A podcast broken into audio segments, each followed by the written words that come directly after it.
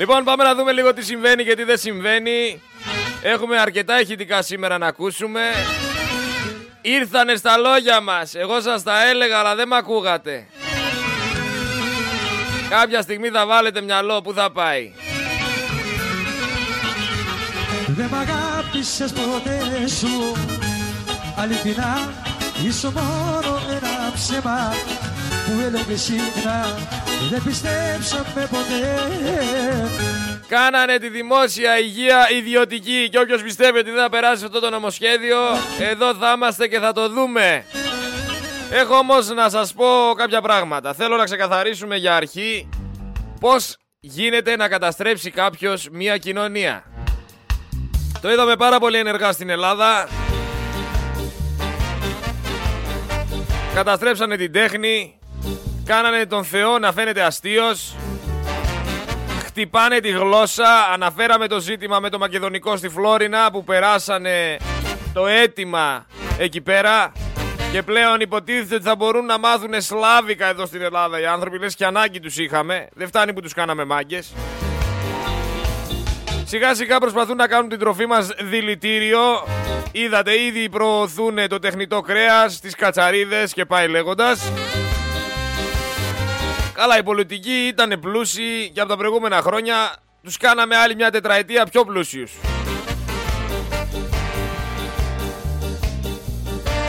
Ο πληθωρισμός έχει ανέβει, τα χρήματα δεν έχουν την ίδια αξία. Τα κτίρια πλέον είναι φυλακές. Η οικογένεια δεν υπάρχει. Έχουμε άνδρες και γυναίκες να ανταγωνίζονται. Προσπαθούν να καταργήσουν και τα φύλλα, να είμαστε γονέας 1 και γονέας 2.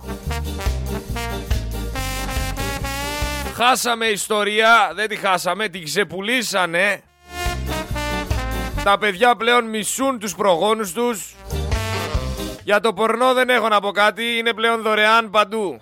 Και όλοι είναι θύματά του. Πλέον θεωρείται μαγιά κάθε εξάρτηση, κάθε εθισμός.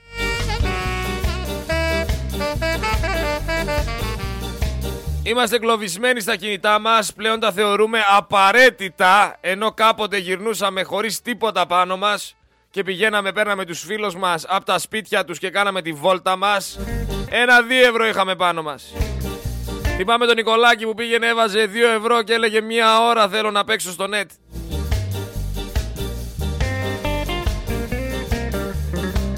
Τζάμπα έπαιζε το μεταξύ γιατί νουμπάς ήτανε. Κάνανε την προπαγάνδα φυσιολογική. Όλοι θέλουν να είναι κάποιοι, όλοι θέλουν να το παίζουνε. Και κάπως έτσι αναδεικνύεται μέσα τους ο εγωισμός. Και ο εγωισμός γίνεται τρόπος ζωής. Για να βρεις την αλήθεια πρέπει να ψάξεις πάρα πολύ καλά ή να ακούσεις Focus FM 103 και 6. Δεν είμαστε με τίποτα ευχαριστημένοι όμως. Έχουν προωθηθεί χιλιάδες ιδεολογίες, έχει μπερδευτεί ο κόσμος και νομίζει πως είναι ελεύθερος. Δεν καταλαβαίνει ότι είναι εγκλωβισμένος μέσα σε μια πλεκτάνη του χρήματος, της εξουσίας και των συμφερόντων. Αλλά τώρα θα μου πεις τι κάθεσαι και κελαϊδάς, έξω έχει τη βροχούλα την ωραία και εσύ βγάζεις το λαρίκι σου. Ρε άντε παράτα τα όλα. Δεν τα παρατάμε, εδώ είμαστε και εδώ θα είμαστε μέχρι να μπορέσει ο Έλληνας να αφυπνίσει τη συνείδησή του, το μυαλό του και να καταλάβει ποιους έχει απέναντί του. Πάμε λίγο να ακούσουμε τα ηχητικά ένα προς ένα, να δείτε τι ακριβώς συμβαίνει. Έχουμε τον πρόεδρο του Ίνκα, ο οποίος εξηγεί την απάτη του Άδωνη με το καλάθι της νοικοκυράς. Μισό δεν έκανε τίποτα δηλαδή το καλάθι του νοικοκυριού. δεν μείωσε καθόλου ένα τις τιμές. μηδέν. Ένα μηδενικό. Είναι μία απάτη, είναι ένα επικοινωνιακό τέχνασμα του κυρίου Γεωργιάδη, γιατί αυτός λέει το εφήβρε και θα το κάνει και εξαγωγή μάλιστα προς άλλα κράτη για να το εφαρμόσουν Ναι. και επί της ουσίας δεν προσέφερε τίποτα και δεν το λέμε εμείς σαν Ινστιτούτο Καταναλωτών. Το λένε οι φορείς, το λένε Το ίνκα είναι Ινστιτούτο Καταναλωτών, για να ξέρετε. Ο ΙΕΛΚΑ το λέει, η ΕΛΣΤΑΤ το λένε φορείς οι οποίοι κάνουν έρευνα αγοράς. Ναι. Δηλαδή, όταν ένα προϊόν μπαίνει στο καλάθι για μια εβδομάδα, βγαίνει την επόμενη εβδομάδα γιατί θέλουν να το ακριβίνουν και βάζουν άλλο στη θέση του. Ναι. Και πάει, κοιτάξτε να δείτε, επειδή ξεκίνησε η κυρία Γιάμαλη και έκανε κάποιες αναφορές σχετικά με πόσο αυξήθηκε το λάδι Θυμήστε μου κυρία Γιάννα. Λάδι, κρεατικά, εδώ τα έχω κύριε Λεχουρίτη. Ελστάτ. Κομικά, πέστε τα. Γαλακτοκομικά και Μπράβο. αυγά 24,2% Έτσι. τον Οκτώβρη σε σύγκριση με τον περσινό Οκτώβρη, έτσι. Ε, ψωμί και δημητριακά 19,3% και κρεατικά 17,3%. Ωραία. Χαίρομαι γιατί τα έχετε γραμμένα και σημειωμένα. Πάντα. Εγώ τα έχω, τα έχω εδώ αποτυπωμένα. Λοιπόν, γίνεται λοιπόν το εύλογο ερώτημα. Ναι. Πώς είναι δυνατόν να έχουμε τέτοιες αυξήσεις και ο πληθωρισμός από το 12,1 να πήγε στο 9,1. Ναι. Δηλαδή βά- βάζουμε την πραγματικότητα. Αυτό το οποίο λένε οι υπηρεσίες. Δεν το βάζει ο Λεχουρίτης. Και λένε ότι αυξήθηκαν κατά τόσο. Και, αυξήθηκε, ο- και μειώθηκε ο πληθωρισμός κατά τρεις ποσοστιαίες μονάδες. Δηλαδή το ψέμα δεν έχει αλλοιώσει μόνο τον ίδιο τον κύριο Γεωργιάδη. Έχει αλλοιώσει και την Ελστά. Έχει αλλοιώσει ακόμα και την Ελστάτ. Πώς είναι δυνατόν λοιπόν να έχουμε αυξήσεις που φτάνουν το 24% σε κρέας και γαλακτοκομικά σύμφωνα με την Ελστάτ και ο πληθωρισμός να μειώνεται από 12,1% στο 9,1%. Αλλά όταν έχεις Μητσοτάκη όλα γίνονται. Για το θέμα με το εσύ όμως όλα μπορούν να γίνουν αν είσαι σκατόψυχος και μιλάω έτσι άσχημα γιατί. Γιατί για να διαλύσεις το εσύ προς όφελος της ιδιωτικής υγείας δεν είσαι κάτι άλλο. Για να το κάνεις επίσης εν μέσω πανδημίας πρέπει να είσαι ή να λέγεσαι Μητσοτάκης. Ξεχάστηκαν όλα φίλοι μου και ο παιδοβιαστής ο Μίχος ξεχάστηκε και οι 12χρονοι και οι 213 δε- που ενδιαφερθήκανε. Ο Θεοδωρικάκος από ό,τι φαίνεται έκανε τη δουλειά του ψυχρά και επαγγελματικά.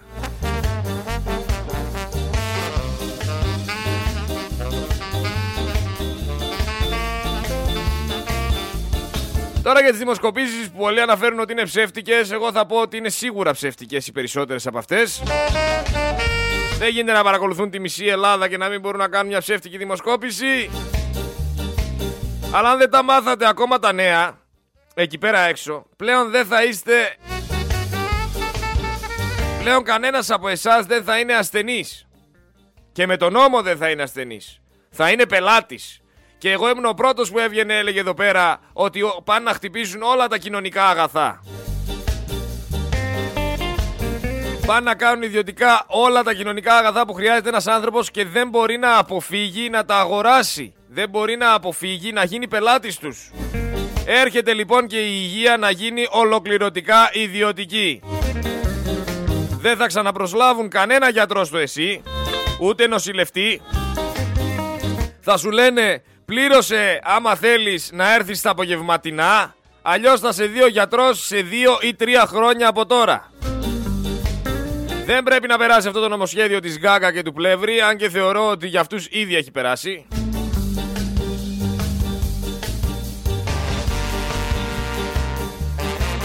Αν αισθάνεστε όμως εντελώς αποτυχημένοι, αν αισθάνεστε ότι έχετε φτάσει στον πάτο, αν αισθάνεστε ότι είστε ένα τίποτα σε αυτόν τον κόσμο, θα πρέπει να σκεφτείτε ότι υπάρχουν άνθρωποι, υπάρχουν βουλευτές που θα ψηφίσουν αυτό το νόμο που οδηγεί στην κατάργηση της δημόσιας υγείας. Σκουπίδια! Τι άλλο θα περάσουμε ρε στο Κουλιστάν. Έχω μπροστά μου ποσοστά τα οποία λένε τι ακριβώς έχουμε πάθει σαν λαός στους τελευταίους μήνες και τι ακριβώς έχουμε πραγματοποιήσει. 80% λοιπόν κόψαμε τη διασκέδαση και τις διακοπές. 80%. 66% μειώσαμε την κατανάλωση ενέργειας στη ζωή μας. 50% από εμάς κόβουμε από τη διατροφή μας και την ποιότητα αυτής. Αυτά τα λέει η έρευνα του Ιέλκα. Αλλά τι να ξέρουνε κι αυτοί μωρέ. Δεν είναι άριστοι σαν τους νεοδημοκράτες. Δεν κάνουν ευζήνη προς την ανάπτυξη. Δεν είναι πλεύριδες. Πάμε να ακούσουμε λίγο τον πλεύρη τι έχει να πει. Εν τω μεταξύ δεν ξέρω αν το έχετε προσέξει. Ο πλεύρης έχει τέτοιους κροτάφους. Είναι μπροστά το κεφάλι του. Αν πατήσετε πλεύρης και δείτε τώρα τη μάπα του, δεν ξέρω, πάνω από τα φρύδια, εκεί που ξεκινάει το μαλλί, για κάποιο λόγο έχει το σύμβολο της Mazda. Προσπαθήστε λίγο να το δείτε.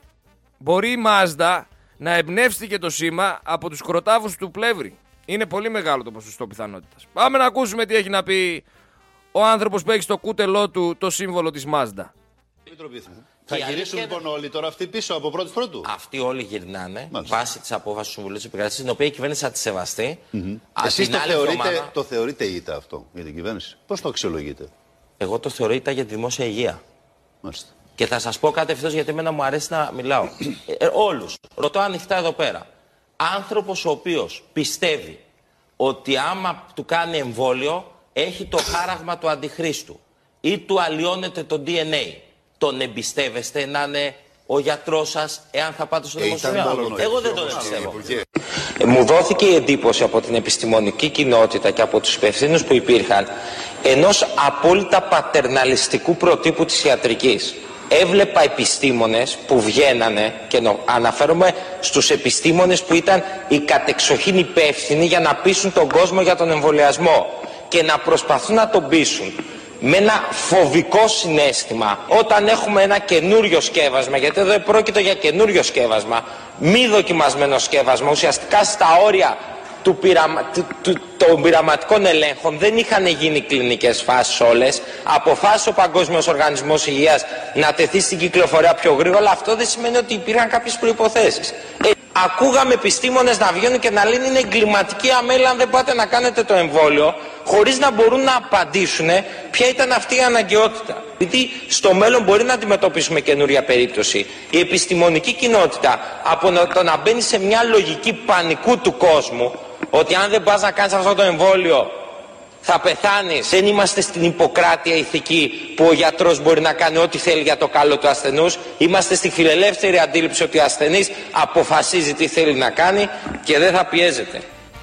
Βλέπετε λοιπόν πως ένας άνθρωπος ο οποίος έχει το σύμβολο της Mazda στο κούτελό του έλεγε άλλα πράγματα όταν ήταν πριν, πριν μπει στη Νέα Δημοκρατία και άλλα πράγματα λέει τώρα και κάπως έτσι θα πρέπει να καταλάβετε ότι υπάρχει πολύ μεγάλη υποκρισία εκεί πέρα έξω.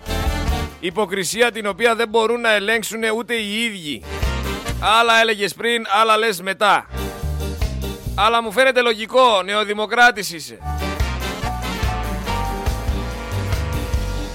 Σήμερα όλους θα τους ακούσετε με τη σειρά, είτε λίγο είτε πολύ. Αρχίσαμε σιγά σιγά με το δεν υπάρχει το Predator. Κάτι τέτοια λέει ο Πόρδο Σάλτε. Για να ακούσουμε. Αυτό το Predator όχι απλώς χρησιμοποιείται στην Ελλάδα, ναι. κάρα χρησιμοποιείται. Δεν το συζητούμε. Αυτό το Predator όχι απλώς χρησιμοποιείται στην Ελλάδα, ναι. κάρα χρησιμοποιείται. Κάρα χρησιμοποιείται. Ο άνθρωπος που έλεγε ότι δεν υπάρχει τώρα λέει ότι καραχρησιμοποιείται. Έρε η μπιφτέκα να γυρνάει. Ε, με λένε ρίζο και όπως θέλω τα γυρίζω είστε όλοι. Γυριστρούλες, γυριστρούλα. Λοιπόν, πάμε να ακούσουμε άλλο ένα χητικό. Ο Νίκος Χατζόπουλο, ο πρόεδρος ενιαίου δικτύου συνταξιούχων, ο οποίος βγαίνει και λέει ότι είναι ψέμα και προπαγάνδα της κυβέρνησης οι αυξήσεις στους συνταξιούχους. Δεν θα πάρουν, λέει, ούτε ένα ευρώ από το Μητσοτάκι. Πάμε να ακούσουμε τι λέει για αυτός εδώ πέρα ο άνθρωπος. Κατά πρώτον, πρέπει να σας πω τρεις λέξεις πριν ξεκινήσω. Ψέμα, προπαγάνδα και πίσω φυσικά ο κύριος Μητσοτάκης και ο κύριος Χατζηδάκης. Ένα εκατομμύριο δεν θα πάρουν ούτε ένα ευρώ. Το, το Μάη του 19 ψηφίστηκε στη Βουλή η 13η σύνταξη. Το κόστος της 1,1 δις. Θυμάστε πολύ καλά, ο προεκλογικά ο κύριος Μητσοτάκης ψήφισε τη διάταξη και είπε να μην πάρουμε τα ψίχουλα. Όταν έγινε κυβέρνηση, κατήργησε τη 13η σύνταξη. Ο ίδιος την κατήργησε, όχι εμείς. Και τι έκανε, άρα μας μας χρωστάνε τρία έτη επί 1,1 δις, 3,3 δις μόνο από τις περικοπές δώρα κύριας, δώρα επικουρικής και οι περικοπές της επικουρικής. Δεν είμαστε πέτες για να πάρουμε τα 250 ευρώ. Εμείς ζητάμε τη 13η σύνταξη. Όπως κάναμε και πρόταση την, ε, το Σάββατο ε, στην ε, Επιτροπή της Βουλής.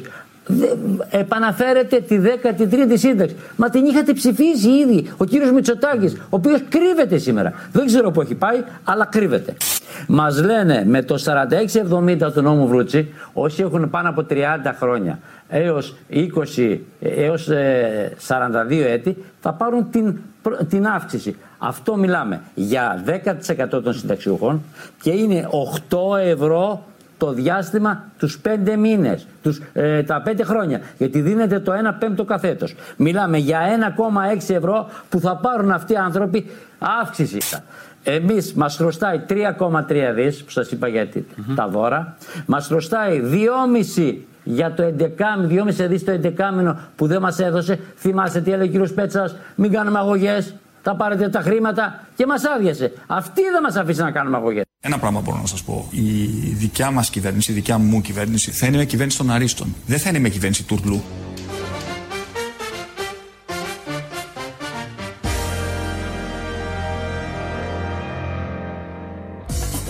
Έτσι μπράβο, έτσι μπράβο. Να ακούγεται η αλήθεια, κρύβεται ο Μητσοτάκης. Τι περιμένατε όμως να πάρετε τα λεφτά σας και εσείς μωρέ το δηλαδή τόσα χρόνια συνταξιούχοι, στέκετε εσεί η παπάτσα και η παπάτσα. Τι περιμένατε. Σε απλά ελληνικά για όσους δεν το καταλάβανε, με το νέο σύστημα υγείας, όποιος δεν έχει χρήματα για το απογευματινό χειρουργείο, θα πηγαίνει να κάνει παρέα με τους 30.000 νεκρούς του κορονοϊού. Πλέον μετατρέπεστε σε πελάτες Έχουμε υγειονομική βόμβα, κρεοπολία λέει στο κέντρο της Αθήνας με κατσαρίδες στα κρέατα πάνω χωρίς κανέναν έλεγχο. Αλλά εγώ θα σας ρωτήσω ευθέως, σαν να λέμε ο Γρηγόρης προς το πρόσωπο του ακροατή. Πόσα χιλιάρικα έχετε ρε φίλοι μου στην άκρη σε περίπτωση που χρειαστείτε κάνα γιατρό, κάνα εσύ και πάει λέγοντας. Γιατί η δημόσια υγεία δεν θα υπάρχει. Εδώ βλέπω φίλους γνωστούς, ακόμα και συγγενείς μου να μην μπορούν να τα απεξέλθουν κάθε, κάθε μήνα να χρεώνονται. Και αυτοί κάνουν την υγεία ιδιωτική. Εντάξει, καθυστέρησε δύο χρόνια το τέλος του ΕΣΥ, που είχε προαναγγείλει προεκλογικά ο Κούλης, αλλά οι Βλαχοβαλκάνοι το ψηφίσανε. Τα θέλανε. Και για αυτά τα χιλιάδες χειρουργία που καθυστερούνε, να πω ότι δεν φταίνει οι λαθρομετανάστες. Δεν φταίνε οι γιατροί. Δεν φταίνε οι νοσηλευτές. Φταίει ο Κυριάκος Μητσοτάκης. Πώς ενίσχυσε ρε ο Μητσοτάκης το εσύ; Μάζεψε 15 εκατομμύρια ευρώ, φώναξε τα μέσα μαζικής ενημέρωσης και είπε λοιπόν εσύ, εσύ, εσύ και εσύ θα πάρετε τόσα. Έτσι το ενίσχυσε. Γιατί εγώ τελευταία φορά που κάηκα με τα λάδια, να τα, τα σημάδια ακόμα τα έχω. Και πήγα εκεί, με έλεγε ο γιατρός, ε, φίλε, μπορείς να πάρεις να πάρεις ε, γάζες από το φαρμακείο να μου φέρεις να σε φτιάξω. Ούτε υλικά δεν είχαν. Σας λέω, φίλος τον δάκωσε σκύλος πήγε στο εσύ και τον λέγανε να πάνε να αγοράσετε την τετανικό να τον κάνουνε. Δεν είχαν τίποτα. Και ήθελε ο άνθρωπος να κάνει 100 ευρώ δωρεά γάζες και του λέει ο γιατρός δεν γίνεται, πρέπει να κάνεις χαρτιά ότι κάνεις δωρεά και πάει λέγοντας. Εσύ όμως, σαν Έλληνας πολίτης, συνεχίζεις να υποστηρίζεις και να το παίζεις μάγκας ότι εγώ έχω ιδιωτική ασφάλεια. Όταν θα έρθει η στιγμή, η ιδιωτική ασφάλεια θα με σώσει. Και πάει λέγοντας, έτσι πιστεύεις, όταν θα περιμένεις 10 ώρες στα έκτακτα, γιατί θα έχουν άλλοι τόση ιδιωτική ασφάλεια, τι θα λες, αδερφέ; Ξέρω τι θα λες. Μία είναι η φράση. Μητσοτάκι γαργαλιέσαι θα λες. Και θα σκέφτεσαι ότι ο Σερέτης τα έλεγε στο ραδιόφωνο και δεν τον άκουγα γιατί δεν έχει μάθει ο Έλληνας να ακούει, όλα τα ξέρει. Λοιπόν, τρικούρβετο, τρικούβερτο, καλό μήνα, τρικούβερτο καλό μήνα.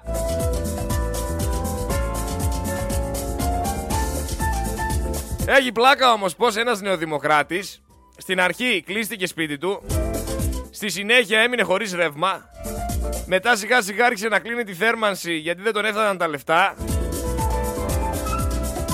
Του δώσανε food pass, είπε ευχαριστώ. Και τώρα σαν πραγματική εκπαιδευμένη μαϊμού θα πεθαίνει χωρίς εσύ. Άσχετα που οι, όλες οι, οι εφημερίδες, τα μέσα μαζικής ενημέρωσης διαφημίζουν αυτή τη χώρα που λέγεται Ελλάδα ως ένα ενεργειακό προμηθευτή της Ευρώπης και παράλληλα ο ΔΔΕ δεν έχει επαρκές δίκτυο για να συνδέσει κάποιον που έχει φωτοβολταϊκά στο σπίτι του. Ωραία η διαφήμιση, ωραία η φήμη, ωραία η προπαγάνδα, δεν λέω, αλλά στην πραγματικότητα είμαστε μια χώρα που σαπίζει. Είμαστε ένα πτώμα που έχει συγχωρεθεί και βρωμάει. Γιατί, γιατί είμαστε ένα κυβέρνητο καράβι. Ήταν προφητικό το τραγούδι στην αρχή. Και πάνω σε όλα αυτά μειώνουν και τη φορολογία στους εφοπλιστές για να μπορούν και αυτοί οι καημένοι άνθρωποι να αγοράζουν προϊόντα από το καλάθι του νοικοκυριού του Άδωνη. Αλλά ο κακοπροαίρετος ο πολίτης και ο κακοπροαίρετος ο σερέτης θα πει α, μειώσανε τη φορολογία στους εφοπλιστές για να κάνουν μπίζνα.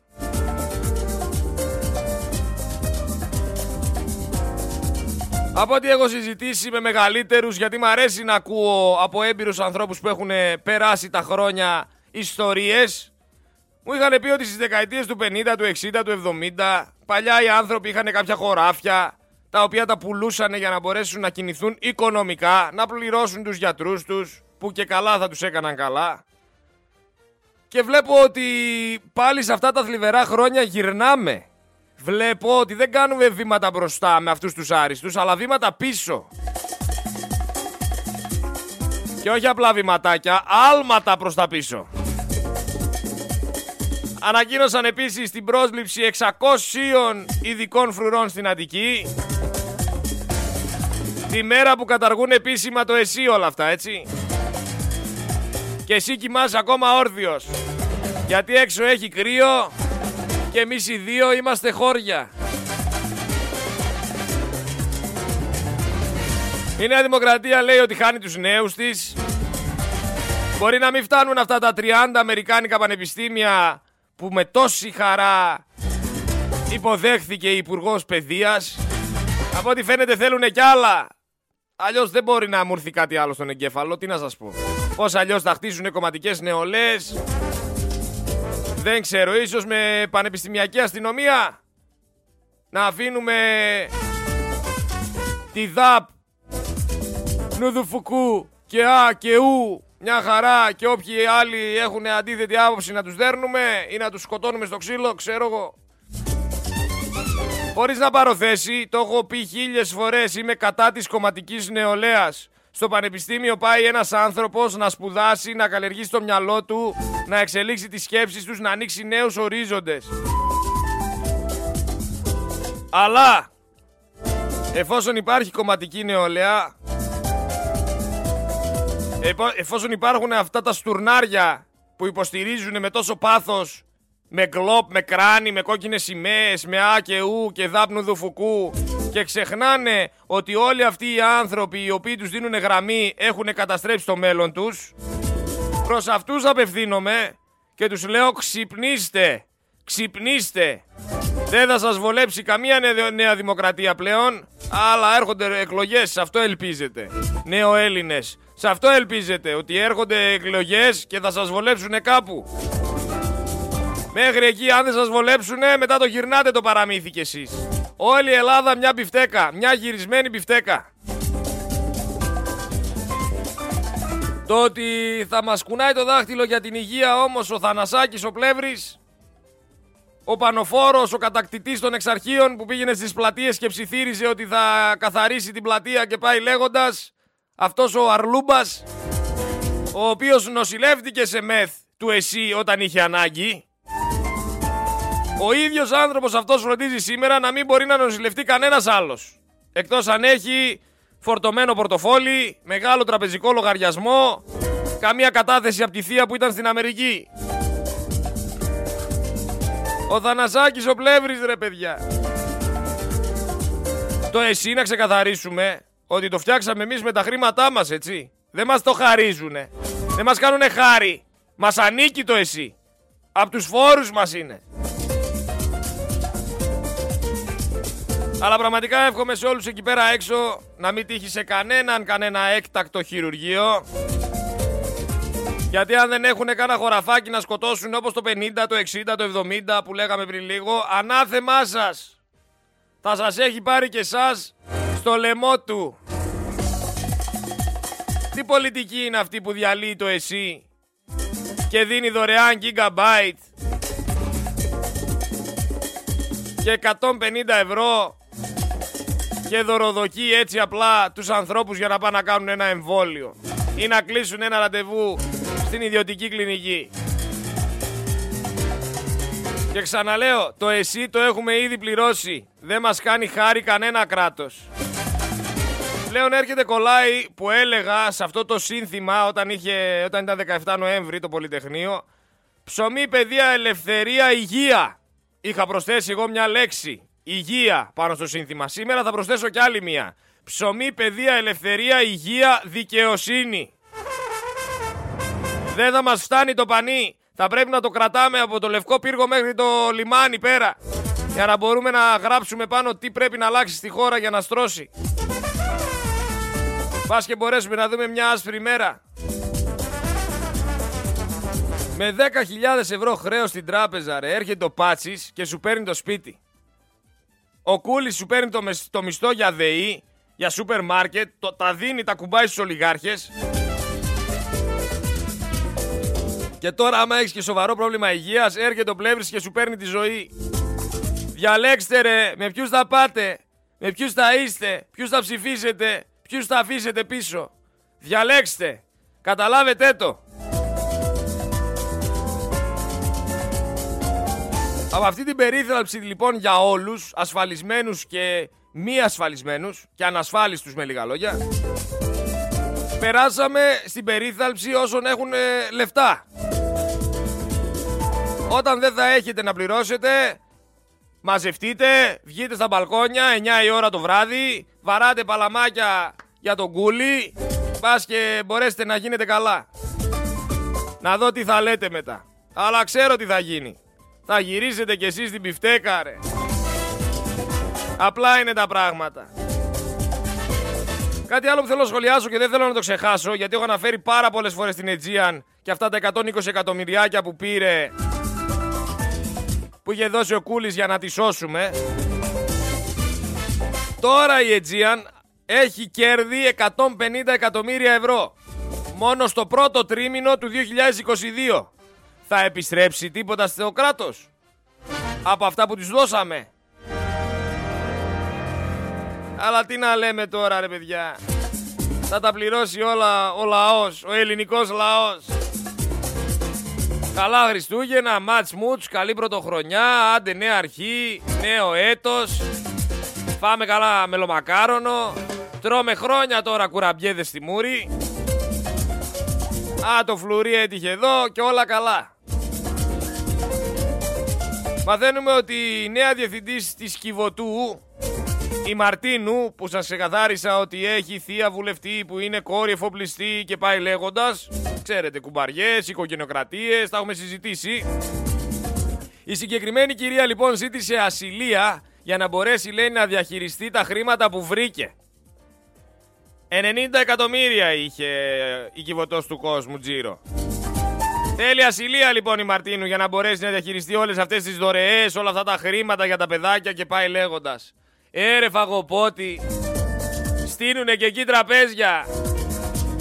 Τραπεζοκαθίσματα στείνουνε και εκεί πέρα. Θα φωνάξουνε και κανένα πουταχίδι και όλοι μαζί θα χορεύουνε κότσαρι.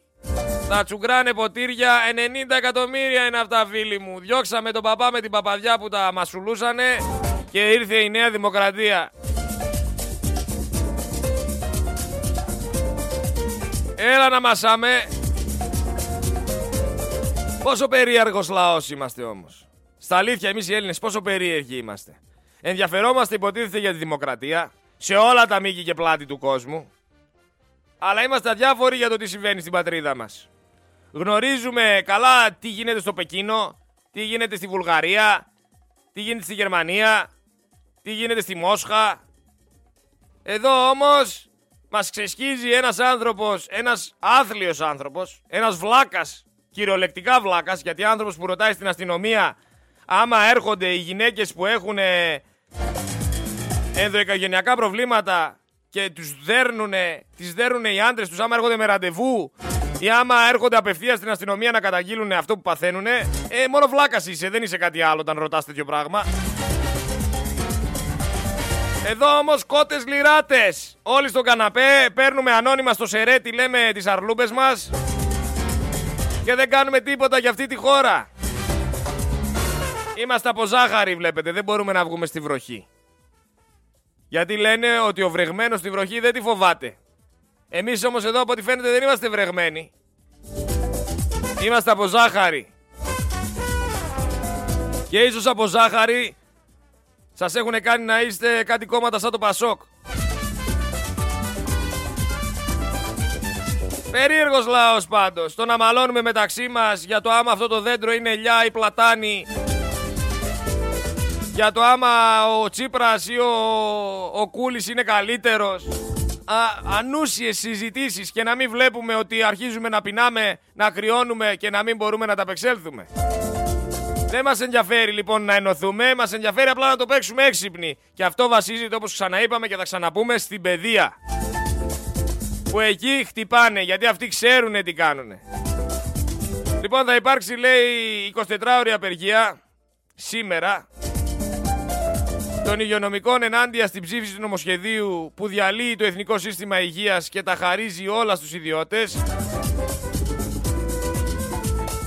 Μόνο το εσύ σώζει το λαό και μόνο ο λαός μπορεί να σώσει το εσύ. Αυτή την ώρα πιθανότατα να έχουν μαζευτεί στο Σύνταγμα για να αποσυρθεί αυτό το άθλιο νομοσχέδιο. Να δούμε και κάποια εικόνα. Αν κάποιος βρίσκεται εκεί πέρα, θα ήμασταν πολύ υπόχρεοι να μας στείλετε κάποιες φωτογραφίες. Να μας ενημερώσετε για το πόσος κόσμος έχει μαζευτεί. Πολύ βροχή σήμερα.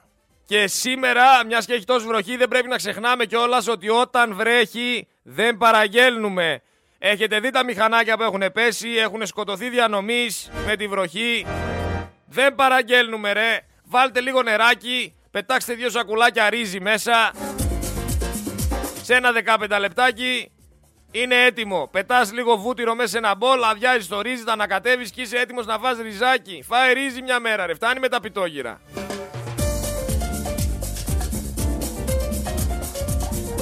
Και άμα δεν ξέρεις να φτιάχνεις ρύζι, άκου Focus FM 103 και 6 να σου μάθει. Γιατί πέρα από καλυψαράδες είμαστε και μάγειρες. Όχι σαν τους πρωινούς. Δεν ξέρουν να κάνουν δυο αυγά πάνω στο τηγάνι.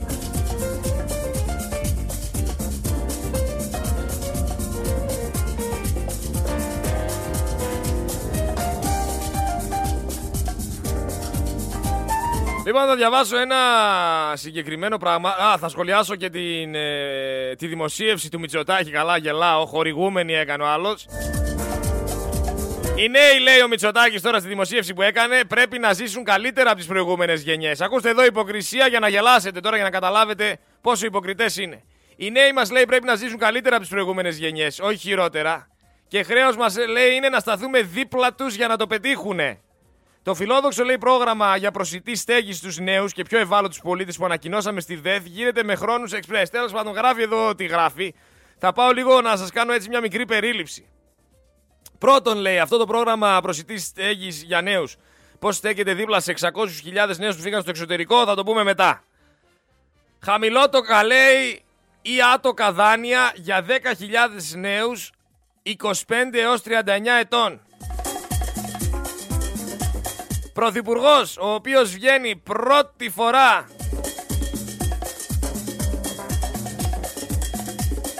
και προτείνει σε νέο άνθρωπο 25 με 39 χρονών να πάει να πάρει δάνειο. Δεύτερον λέει, αξιοποίηση αδρανών ακινήτων του δημοσίου που θα διαθέτουν με μικρό μίσθωμα σε... Θα, θα διατεθούν σε μικρό μίσθωμα σε 2.500 νέους ηλικίας 18 έως 39 ετών. Κρατήστε λίγο. Μέχρι στιγμής έχει πει σε 10.000 νέους να πάνε να πάρουν δάνειο. Αλλά ας αυτούς τους 10.000 θα πάρουν δάνειο. Α τα κάνουν ό,τι θέλουν τα λεφτά. 2.500 νέους λέει θα, θα τους δώσει κάποια ακίνητα του δημοσίου με μικρό μίστομα. 2.500 νέους. Ενοικίαση λέει χίλιες κατοικίες από το κράτος που θα φιλοξενούν ευάλωτους νέους ή νέα ζευγάρια για τρία χρόνια. Και επιδότησης σε ιδιοκτήτες κενών διαμερισμάτων έως τα 100 τετραγωνικά μέτρα με στόχο να ανακαινήσουν και να διατεθούν με ευνοϊκό ενίκιο σε νέους. Δηλαδή έχουν φύγει 600.000 νέοι στο εξωτερικό και αυτός σύνολος σε 3.500 νέους λέει ότι θα διαθέσει σπίτια με το χύψη τρόπο. Πραγματικά ρε Μητσοτάκη μας έσωσες. Δηλαδή εγώ που είμαι ένας νέος άνθρωπος πάλι καλά που είσαι και εσύ και μας έσωσες ρε αδερφέ. Καλά, μετά βάζει και τα λουκούμια του στη δημοσίευση. Η Ελλάδα αλλάζει, βαδίζει μπροστά, στοχεύει ψηλά. Σταθερότητα, συνέπεια, συνέχεια και πάει λέγοντας. Παπατζηλίκη. Παπατζηλίκη. Καμία σταθερότητα, καμία συνέπεια. Καμία συνέχεια. Τα έχετε καταστρέψει όλα. Αρχίζουν πηδάνε τα ποντίκια από το καράβι. Και πιθανότατα θα αφήσετε μια χώρα ερήπιο για τους επόμενους. Καταχρεωμένοι με υπογεγραμμένες συμφωνίες που δεν μπορούν να ανερθούν εύκολα και κάπως έτσι δεν μπορεί να αλλάξει τίποτα στην Ελλάδα βρε. Ποια συνέχεια που θες ακόμη μια τετραετία για να ολοκληρώσεις το έργο σου. Το έργο σου ποιο είναι, να καταστρέψεις την Ελλάδα. Όπως λέει όμως και ο Μπουκόφσκι, προσωπικά εγώ θα ήθελα έναν Δεκέμβρη με φώτα σβηστά και ανθρώπους αναμένους.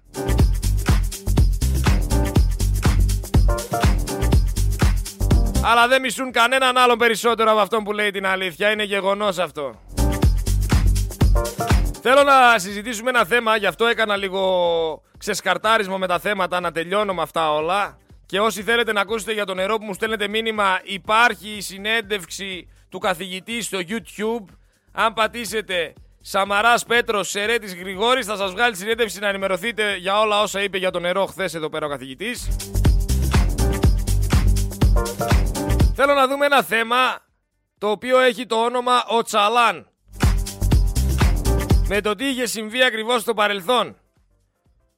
Στο Ευρωπαϊκό Δικαστήριο Ανθρωπίνων Δικαιωμάτων σε βάρος της Ελλάδας διαβάζω για τη σύλληψή του από τους Τούρκους το 1999 προσέφυγε ο Οτσαλάν.